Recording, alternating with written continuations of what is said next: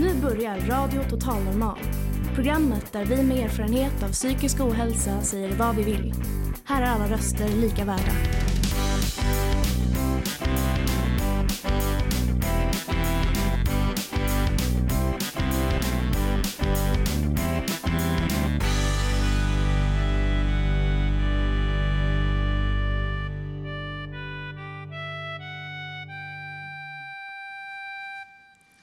Hej och hjärtligt välkomna till Radio Total Normal, ditt psyke i eten. Som vanligt hittar ni oss på 101,1 MHz i Stockholms närradio. Vi sänder live från matsalen på Fountain House på Götgatan 38. I dagens program bjuder vi på extra mycket livemusik av fantastiska mus musiker som vi har fått äran ha med i vårt program. Bland annat gästas vi av duon Irene Jane Baker och Lone Star Blues och trion alltså Hasse Hundskägg och hans jazzträdgård är också här. Det blir med andra ord både blues och jazz dagen till ära. Vi har också Hans Nordén från Intresseföreningen för schizofreni och liknande psykoser på plats. Han ska berätta om projektet Steg för steg som hjälper människor som har erfarenhet av psykossjukdom att komma ut i arbete. Detta och mycket mer i dagens program. Så hjärtligt välkomna. Jag som är programledare heter Ged. Vi börjar med en discodänga av Erik Prytz, brorson till Bengt Kling som brukar vara med i radion. Varsågoda.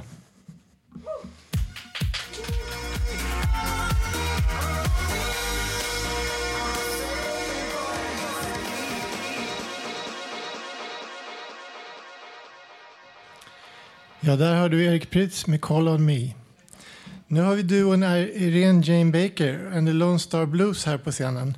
Det är Irene Jane Baker på sång och gitarr och Simon Karlstedt på gitarr. Ni ska snart få berätta lite mer om vilka ni är och vad ni gör när vår reporter Elinor ska intervjua er. Men först ska vi få höra en låt. Vad blir det? Den heter Rocking Boat Blues.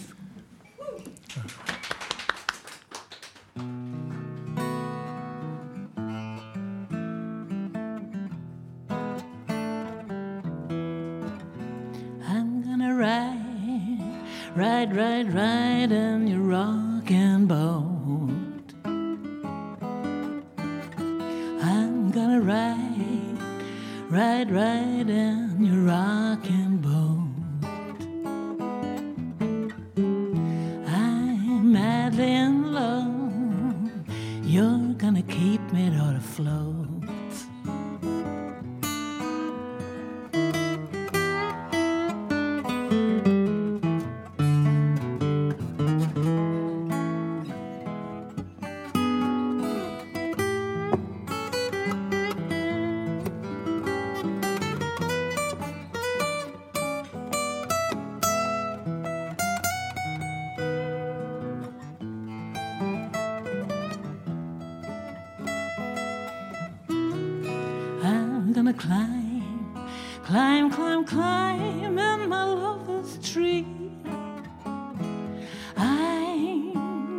climb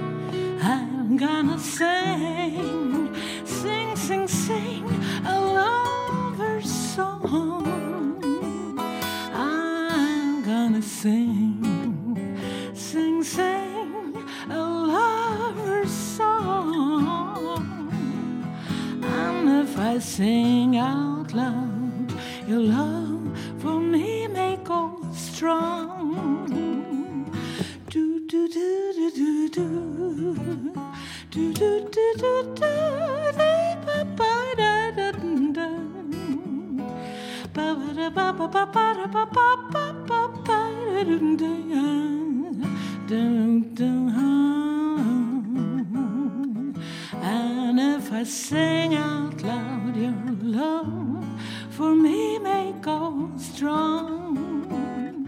Do do do do do do do do do. Do do do do dee dee.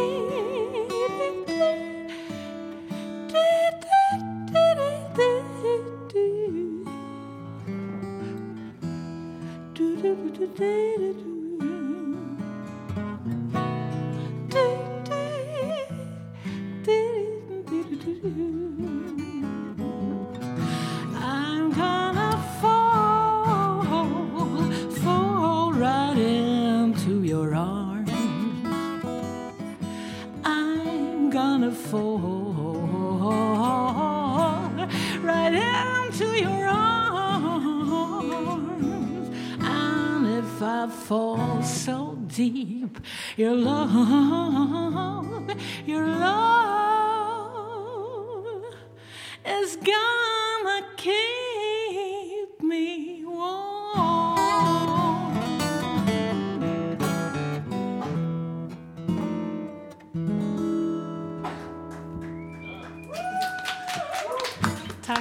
mycket.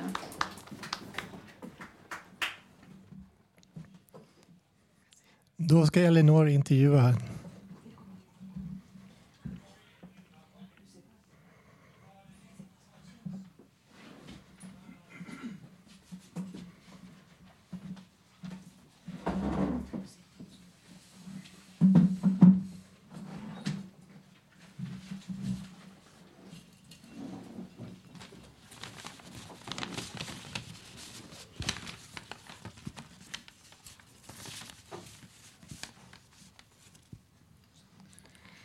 Hej! Hur kom det sig att du började med musik? Varför just blues och jazz? Vilken är din favorit?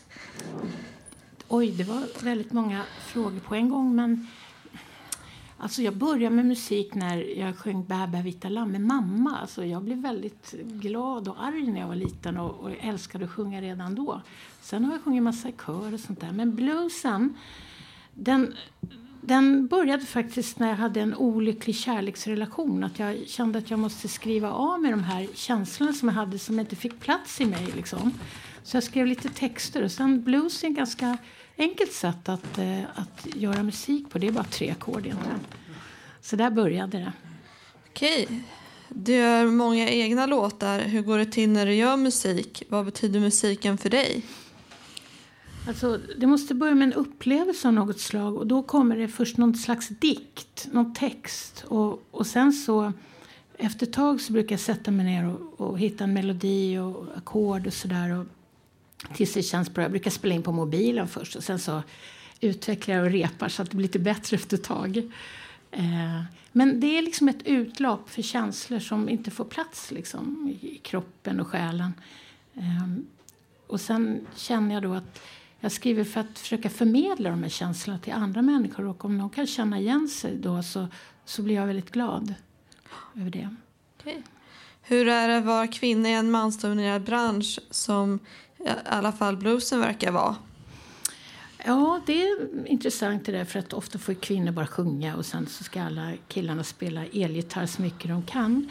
Eh, Jag tycker att det är ju förstås, vi är ju lite i minoritet men på senare tid har det kommit väldigt många bra kvinnor som är ute och både spelar och sjunger ja, instrument och allt möjligt. Jag har aldrig haft något problem med det. Att, ja, att vara kvinna i en mansdominerad värld. För jag har alltid inte velat vara den som sitter bak på moppen. Jag har velat köra moppen själv, så att säga. Om ni förstår vad jag menar. Så att jag gör det jag vill. Liksom. Det här programmet handlar ju om psykisk ohälsa. Så vi brukar fråga alla, har du någon erfarenhet av psykisk ohälsa på något sätt? Um, Ja, det där känns ju ganska privat att prata om såklart. Um, jag, jag, tror, jag tycker att en person som jag är ju ganska upp och ner. Det, det är ju lite grann i det kreativa sätt, sättet att man har både väldigt liksom, glada känslor sen kan man vara väldigt nere. Och jag, jag tillhör en person som har, är ganska melankoliskt lagd och, och så. Jag vet inte riktigt eh, var gränsen går till psykisk ohälsa men jag tror att vi alla vi människor har både eh, liksom vi, alla vi har tillfällen i livet när vi har ganska svårt att tampas med omvärlden och då gäller det att tänka att det kan inte bli värre, det kommer bara att bli bättre. Jag, jag har ju vänner då som det har gått ganska dåligt för som har mått dåligt och eh, det har påverkat mig såklart på det sättet att, eh, att när jag ser att människor mår dåligt så är det mitt uppdrag att, att försöka nå den människan och hjälpa till. Och, och jag känner att jag kanske kan göra det genom musiken på något sätt. Om det kan hjälpa en människa är jag glad. Var kan man hitta din musik? Har du något på gång? Var kan man se det härnäst? Alltså Simon Karlstedt och jag vi ska ju spela på Bluesbaren den 27 januari och det är gratis. Ehm, och sen kommer vi, jag brukar spela med låtar runt om i Sverige med ett band också som vi brukar spela i olika städer och runt så. Ehm, och sen, ja. Jag kan, eller ska jag berätta också? Jag, jag som gitarrist, jag, jag, ska spela ute på Solsidan eh, med ett annat projekt där vi spelar 60-talsmusik den 3 december. Så vill man lyssna på 60-talsmusik kan man gå till restaurang Solsidan. Jätteroligt. Ja, och då är det en annan sångare som heter Mattias som är fantastisk, så dit måste ni gå. Lyssna. Ja. Är det något som du skulle vilja lägga till som jag glömt? Jag lägger gärna till det genom musiken. Jag kan kanske berätta lite grann om den låten som vi ska spela nu efter heter Cinderella. Och där, den handlar liksom om eh, det här att man lätt fastnar hemma i sina egna tankar och tänker inte på att det finns en värld där ute och att man ska försöka rikta sig utåt och, och hitta glädjepunkter där man kan liksom komma ut och dansa. Att man kan komma ut och göra saker så att man, man liksom inte fastnar i, i ett tillstånd av ja, att, att man inte duger eller sånt där. För det är många människor som tycker att alla andra är mycket bättre. Liksom. Så att så gör man inte det man längtar efter. Jag tror att alla människor kan förverkliga sina drömmar och det är lite det den handlar om. Cinderella, ni vet hon satt ju där och längtade till balen. Så att längta inte till balen utan gå ut och dansa. Det är budskapet. Okej, tack så mycket. Tack.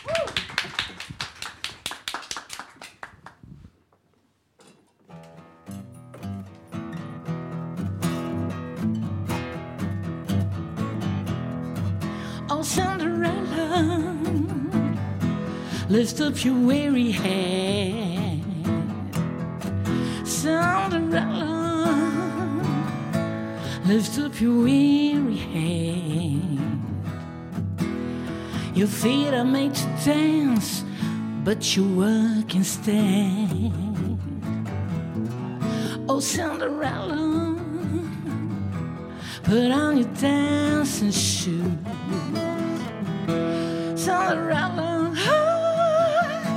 put on dancing shoes. Your lips should have a smile, but they got the blues.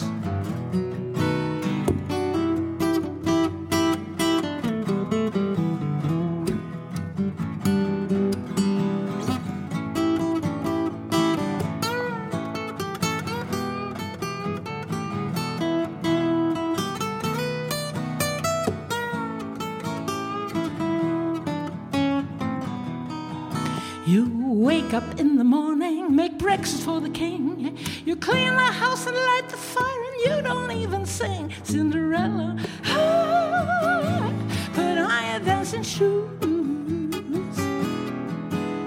Your lips should have a smile, but they got the blues.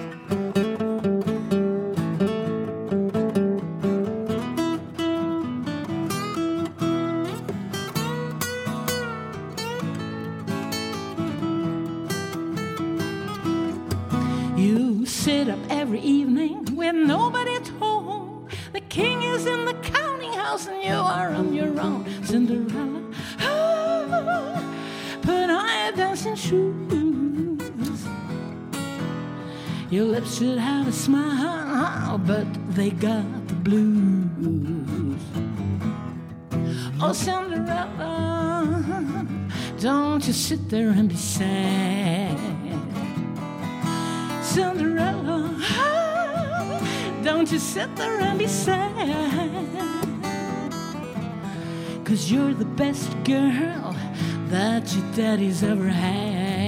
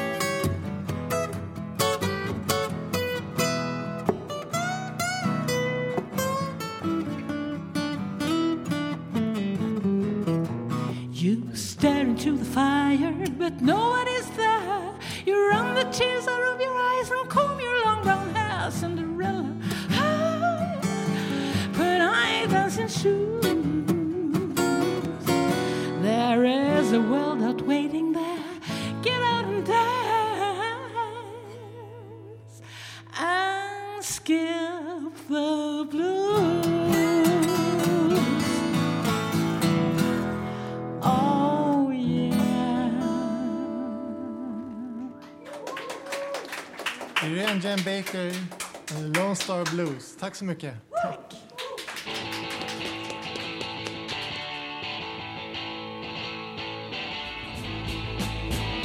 I won't get to get what I'm after till the day I die.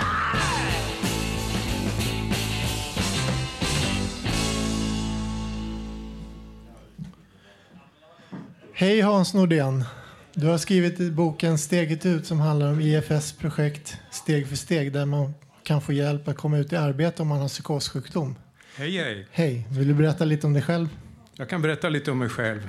Tack för att jag fick komma hit till att börja med. Tack för att du kom. Det känns nästan lite beige att börja med en tråkig bok efter den där fantastiska musiken, men vi får göra vårt bästa. Eh, Jag heter alltså Hans Nordén och jag är journalist och författare. Eh, Jag har ett förflutet inom eh, tidningsbranschen. Jag jobbar på både små och stora dagstidningar och fackpress har jag också jobbat på. Jag har jobbat till exempel på Landstingsförbundet där jag var chefredaktör för deras tidning Landstingsvärlden som var nedanför pucken här nere på Hornsgatan. De senaste decennierna så har jag försökt försörjt mig på att skriva böcker och åta mig olika uppdrag då. Eh, framförallt då inom psykiatriområdet som jag har intresserat mig lite speciellt för. Jag har skrivit ett antal böcker om psykiatri och den senaste boken som jag har skrivit, som tyvärr inte har kommit ut än, men eh, den handlar om till exempel Barbro Sandin och eh, Sätemodellen och psykosterapin som är något som har försvunnit egentligen i, i dagens medikaliserade och, och biologiserade värld. Så den hoppas jag ska komma ut nästa år. Det är min ambition i alla fall. Ja, det var väl det, det viktigaste tror jag. Ja. Kan du berätta om boken och projektet? Jag kan berätta om det projektet. Det är alltså, boken ser ut så här om det är någon som funderar. Och, eh, jag eh, anlitades ju av eh, IFS, CS, alltså Intresseföreningen för schizofreni, Stockholm, centrala Stockholm för att ta fram en handbok kan man säga. Från början var det tänkt som en handbok, men det växte upp, ut till någonting mer. Alltså, och skriva om den verksamhet som heter Steg för steg, som ni kanske känner till, som ligger på Kungsholmen. Och, eh, det är alltså en arbetsverksamhet som är väldigt speciell. Eh, Framförallt då för att det handlar om personer med en schizofrenidiagnos och som har eller eh, sy- svår eh, psykosproblematik. Och de tar alltså inte in några andra personer utan de som har bara de här diagnoserna. Och eh, eh, den skiljer sig väldigt mycket från den här typen av kommunala verksamheter. Genom att där blandar man ju olika diagnoser och, och så här som man gör med det här. Och då kan det bli lite si och så med saker och ting, lite, och lite pysselsättning. Men det här är alltså ett riktigt arbete. Man arbetar på riktigt här va, med riktiga beställare och, och så vidare. och så vidare. Så att, då kom jag in för att göra den här boken. Och, eh, det här är egentligen andra upplagan. Vi, vi, eh, den första kom 2019 då, och den andra kom ju nu i år. Eh, ja. Okej. Hur finansieras det? Eh, Hur verksamheten finansieras? Ja. Ja. Jo, det var ju från början så var det ju så att man skapade den här verksamheten för ett 20-tal år sedan. Eh, lite mer var det väl. För att det saknas helt enkelt sysselsättning för den här målgruppen. För att tidigare, under mentalsjukhusens tid, då hade man ju olika arbeten som man erbjöd. Man kunde jobba i köket och i trädgården och allt möjligt. Då. Folk fick jobba i sin egen takt och, och, och efter sina egna förutsättningar. Sen när man la ner mentalsjukhusen då på 60, 70 och in på 80-talet, då blev det ju så att eh, många blev ju sittande ute i samhället utan någon sysselsättning alls. Va? Och den sysselsättning som fanns var ju inte särskilt bra många gånger. Det var ju liksom bara, som vi sa, pysselsättning. Och det här var man lite besviken för. Så när sen eh, psykiatrireformen kom så skulle man ju då så att säga rätta upp allt det här. Men då var det ju en stor besvikelse här eh, bland då den här föreningen att eh, man inte gjorde så mycket för den här målgruppen. Utan man, man var alltså på något sätt, man stod längst ner på, på, eh, på, verk, på arbetsstegen så att säga. Väldigt svårt att få några jobb. Och fick man något jobb då fick man ju inte, kunde man ju, på reguljära arbetsmarknaden så var det väldigt svårt att få behålla det för att just eh, de speciella funktionsnedsättningar man har då eh, kunde man liksom inte hantera på det sättet. Så det är ju en verksamhet där man så att säga med en metodik, speciellt metodik som är SL-inspirerad helt enkelt, eh, eh, kan hantera det. För många har ju då eh, funktionsnedsättning och svårigheter på, på olika plan då, som till exempel mi- minnesfunktion, stressfunktion, st- stresshantering och you, you name it, alltihop det här. Va? Och då krävdes det ha en speciell, speciell metodik för att kunna klara det här. Och det gäller både den inre och yt- yttre miljön. Så att säga. Och det är det man har skapat på den här verksamheten. Eh, Var det det du frågade om? Jag, jag, Ja, kom, ja, jag ja. glömde bort, jag pratade så länge så jag glömde bort vad frågan var. Vilka typer av jobb erbjuds? Ja, det är också det lite intressant och unikt tycker jag. Och det är ju att eh, det är inte bara vad ska vi säga, att man sitter som något löpande band och, och monterar saker, utan det är alltså avancerade arbetsuppgifter man gör. Va? Och, eh, man bedriver till exempel en affärsbyrå där man, anlitar, eh, där man anlitas av olika företrädesvis företag då inom den sociala ekonomin.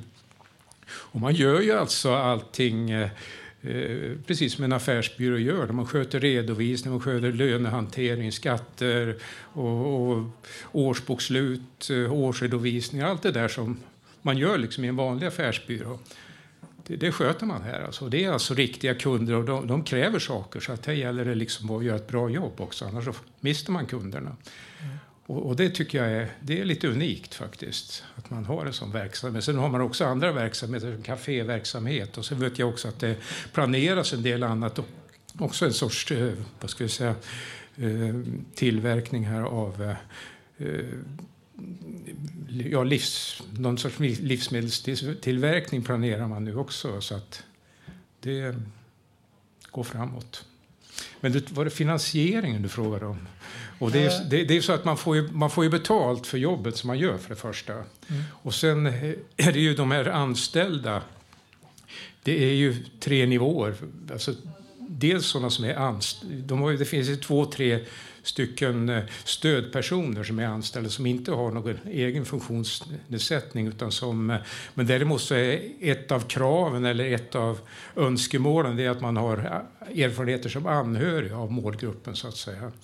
Och sen är det då personer som är anställda då på lönebidrag och vad heter det, Sta- statligt trygghetsbidrag tror jag det heter. Jo, det är Arbetsförmedlingen tror jag, som sköter om det där.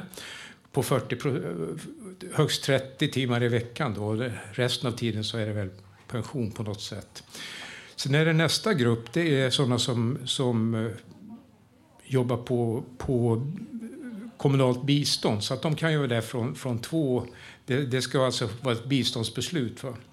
Så de är ju där då från två timmar, kanske upp till 20 timmar beroende på hur, vilket skick man är i.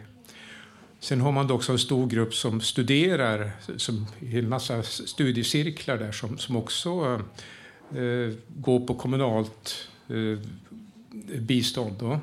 Så att det är väl ett sammantaget 70-tal personer som är sysselsatta inom den här verksamheten. Mm. Hur går det till att söka arbete hos er? Eh, Det, det går ju till så att man helt enkelt tar kontakt med eh, eh, företaget och Eh, verksamheten. eh, Verksamhetschefen kan man ta kontakt med. Och det står ju i... Eh, eh, Det finns ju på nätet, så man går in på steg för steg så får man upp alla kontaktuppgifter där. Och sen ska det ju då tas beslut och det sker ju via Arbetsförmedlingen och eh, om man nu ska anställas eh, eller också att, man, man, att det sker via att man har kontakter då med, med den kommunala socialtjänsten då som kan ordna ett, ett biståndsbeslut. Så, så det är väl så man kommer dit. Va? Sen provar man ju där vad man passar för så att säga också. Va? Sen är det naturligtvis ett begränsat antal personer så att det, alla kan ju inte få jobb där som Nej. söker så att säga. Hur länge har det här funnits? Den har funnits i slutet på 90-talet så att den har blivit ganska varma i kläderna kan man säga. Har det varit framgångsrikt? Ja, jag har en uppfattning att det har varit framgångsrikt. Eh, fast naturligtvis inte har gått rakt, utan man har ju utvecklat verksamheten efterhand. Och det gäller ju också den metodik, den här ESL-inspirerade metodiken som man har haft. För att den, den har ju liksom satt sig efterhand. Och man jobbar mycket med manualer och stödpersonerna, de har ju en ganska grannlaga uppgift. För de ska ju Eh, vara ett stöd, men samtidigt så ska de ju liksom inte bli för omhändertagande och vårdande och alltihop det där som det är. Utan man, det är ett riktigt arbete det här och det här ska man klara självständigt. Men de finns där som en sorts, vad ska vi säga, säkerhetslina om det skulle gå snett. Men jag menar, det, det skiljer sig mycket att det, miljön är ju mindre stress, stressad och, och folk får så att säga jobba på mycket på sina egna villkor, både när det gäller arbetstider, fast de flesta jobbar ju dagtid där då. Men, men det, det, och jag menar just att man har eh, hur röster till exempel, det är inget det är ju ganska konstigt om man jobbar på en vanlig arbetsplats, om man nu får säga vanlig arbetsplats, inte citattecken, men det är så man säger. Att när man hör röster så, så det, då är, anses man ju lite konstig. Men det, det gör man inte här, utan man får höra röster här och, och man får ha sina symptom här. Va? Det, det, det är helt okej. Så det är också en, en stor skillnad, så att säga. Ja, Ja. Svarar jag på den frågan? Eller? Jag bara pratar på, så jag vet inte om jag svarar på frågorna eller Nej, det var ett bra svar. Okej. Eh, Den här boken, vad kan man lära sig av den? Ja, jag tror att det, det viktigaste som man har gjort den här boken det är att man ska liksom kunna inspirera andra och starta liknande verksamheter. Och eh, det, det, drömmen är väl att det ska uppstå ett, ett antal sådana här verksamheter så att man kan utbyta erfarenhet och utveckla den här idén och tanken som är väldigt bra ytterligare. Och då kan jag säga också att det finns en eh, studiehandledning till den här boken som man skulle kunna sätta igång med. Då, till exempel studiecirklar kring det här sättet att arbeta. Okej. Och till sist, är det något du vill tillägga som jag inte har tagit upp? Ja, Jag tror nästan jag fick med det mesta. Okej. Det tror jag. Tack Hans Nordén. Tack själva. Det var mycket trevligt att få komma hit. Som sagt var, mycket trevlig musik. Tack ska ni ha. Tack. Tack.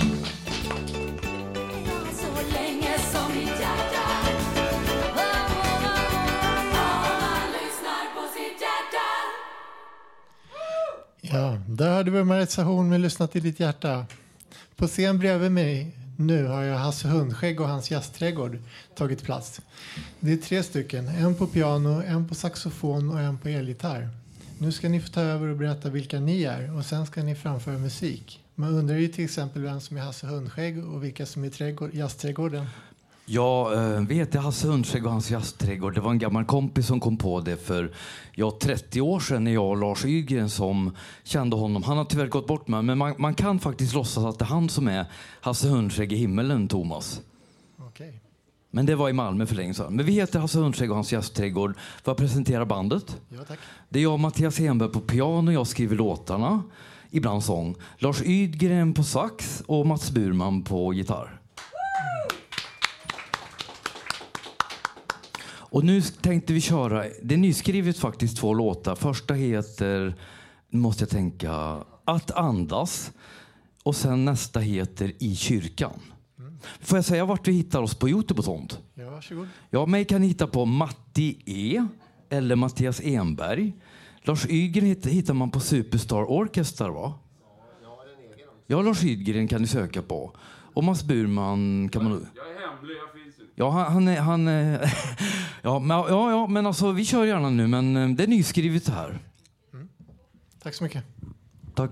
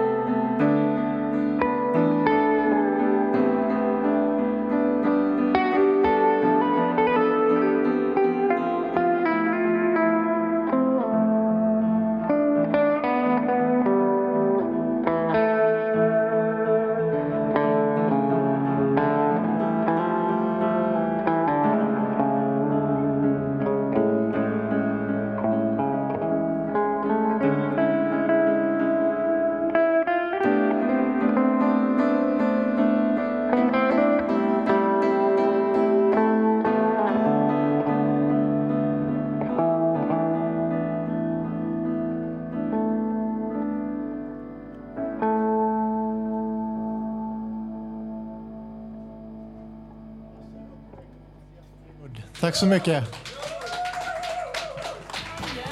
Tack.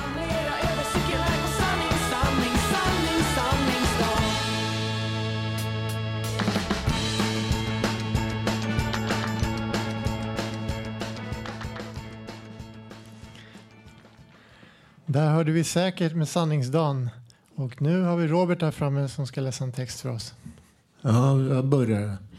Du var min vän varje sommar. Jag drömde att flytta till er när jag blev vuxen. Nu är jag vuxen. Jag har stora delar av mitt liv bakom mig. Du var min vän då, varje sommar. Jag drömde om ett annat, bättre liv hos er när det var så dags. Vad hade då mitt liv blivit? Vad hade det blivit? Du var min vän då. Visst, du var min vän då. Hela din familj. Vad har nu mitt liv blivit nu? Jag drömde om ett annat liv hos er. Som skulle vara vad mitt liv inte var i vanliga fall. Mitt liv som sommarbarn och er. Det var helt skilt från mitt liv. Mobbad, spöad ibland i Stockholm på vintrarna. Jag fick resa mig till sist och fick vara i fred. Men du var vuxen nu med familj. Två familjer bakom dig. Ett liv bakom dig. Om du hör denne så vet du vem, nog vem jag pratar om. Vad Om man ska säga att ni är pannkaka eller vad det, oh, herrejösses eller vad det har blivit så det har blivit vad det har blivit. Ett ganska bra liv ändå. Visst, ett ganska bra liv ändå. Tack ändå. Hej.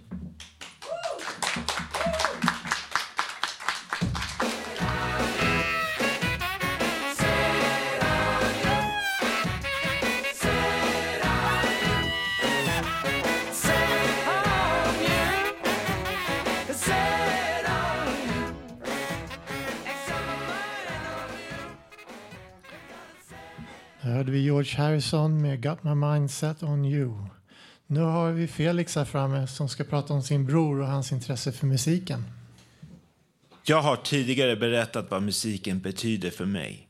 Den här gången vill jag berätta hur man kan bli inspirerad av någon annans brinnande intresse. Vad har musiken betytt för min storebror Kaspar? Jag tror att musiken har varit som en stor följetong och bästa vän till min broder. Han har använt musiken för att befrukta sin själ. Han har växt upp med att lyssna från hiphop, rap, hårdrock och funk. Idag lyssnar han på allt och skriver glada låtar. Märkliga akustiska instrumentella kompositioner och tolkar och sjunger indiska mantrasånger tillsammans med sin fru Linda. Kaspar har en enorm passion för musiken och musiken har varit en tröst för honom där han har fått uttrycka sin starka röst. Musiken har varit hans största kommunikation på samma sätt som tecknandet har varit för mig. På de senaste åren har Kaspar utövat musik och sjunger, spelar, komponerar och producerar musik. Kaspar är väldigt stolt över sin relation till musiken och det ger honom väldigt mycket. Vad har musikens betydelse för min broder betytt för mig? Hans musik sipprar in i vardagen. Det sjungs vid brasan på landet, vid alla helger och födelsedagar. Det ger en vibb i vardagen. Det är bra för alla omkring honom. Hans barn har mängden med musikinstrument och ljudleksaker överallt. Musik är en grundmurad självklarhet i deras hem. I deras hem. Det är härligt att vara en del av det. Tack vare att musiken spelade en sådan stor roll för min storebror så har han även varit en fantastisk musikkompositör för mina filmer. Jag uppskattar verkligen väldigt mycket hans enorma hjälpsamhet. Hjälpsam, hjälpsamheten med att få en väldigt bra och passande musik till mina filmer. Han har hjälpt mig att få ihop ljudnivån på rösterna, ljudeffekterna och musiken när jag behövde det som mest. Tillsammans med mitt tecknande och hans musikskapande blir vi ett oslagbart team. Ingen kan stoppa vår enorma kommunikation. vi skapar tillsammans i våra filmer. Woo!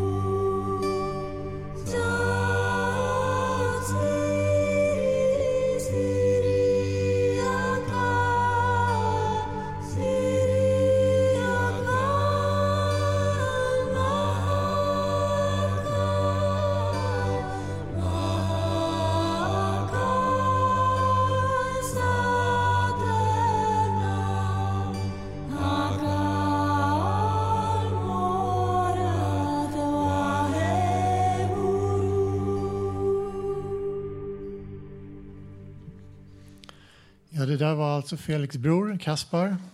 Jordero, Satsiri hymn.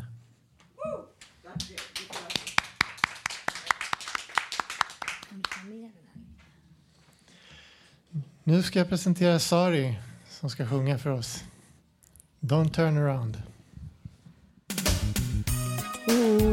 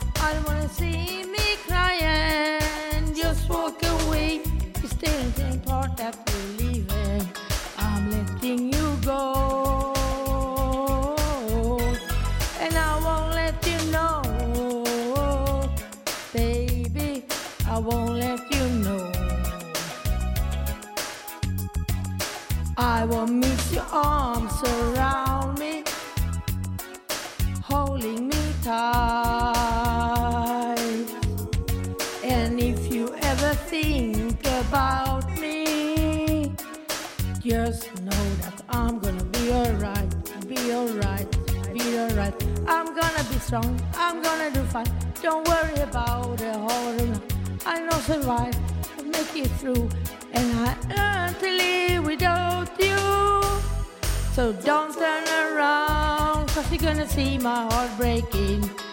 Don't turn around, I don't wanna see me crying. Just walk away, you're tearing me apart after leaving. I'm letting you go.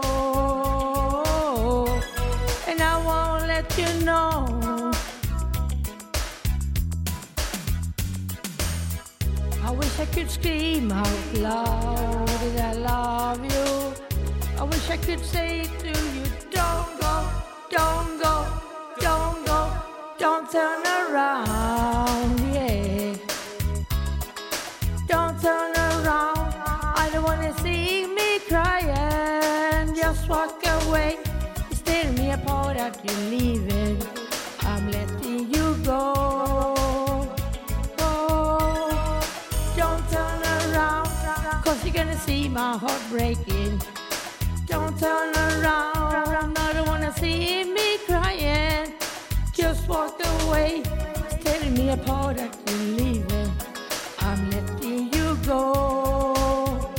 Oh, don't wanna know.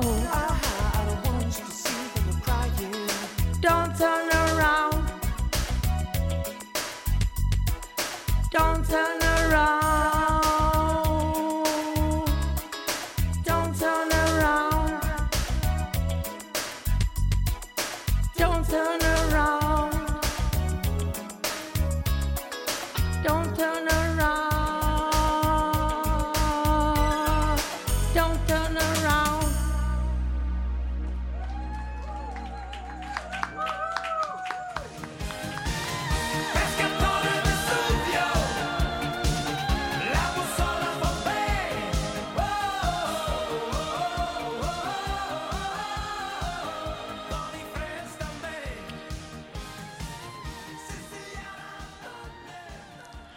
hörde Lasse Holm med Cannelloni Macaroni. Och nu har vi Karl Hampus här framme med låten Säger. Säger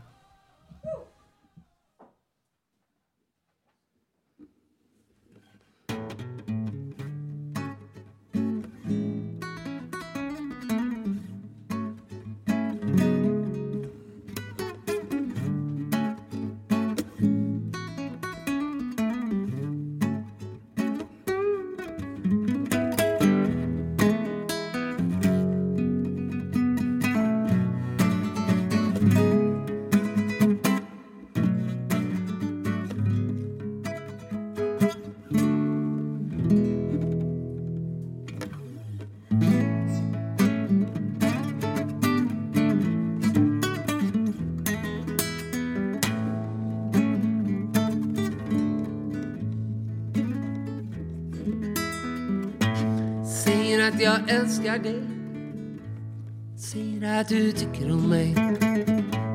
Säger att du behövs Säger att du saknar mig. Du säger att de inte till Jag vet fortfarande inte vad du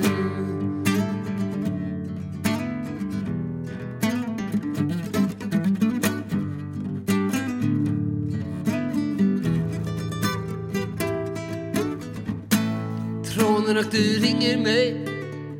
Men jag tränar och springer. Mig Sök efter så krogen. Sover bort i natten.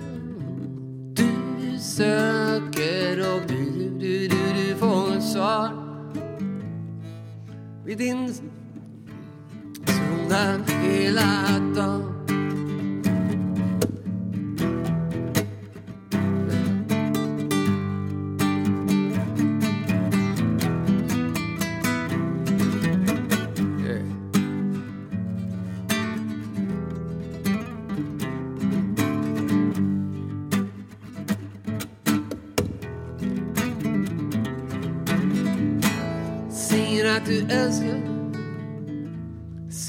att du tycker om mig. Säger en du Jag säger att jag saknar dig Du söker och du får svar. Min sida alltid jämlika.